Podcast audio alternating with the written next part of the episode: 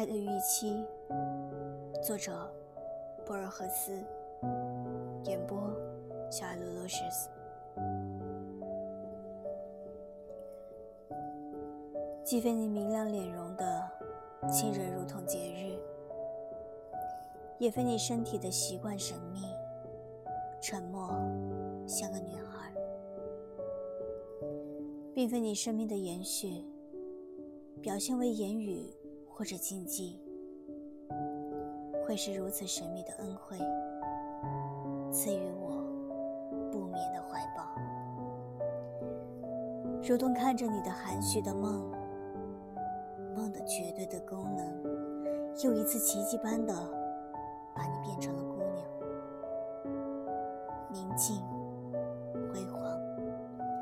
仿佛记忆所选择的幸福，给了我你自己没有的你的生命的彼岸。我默默地扑过去，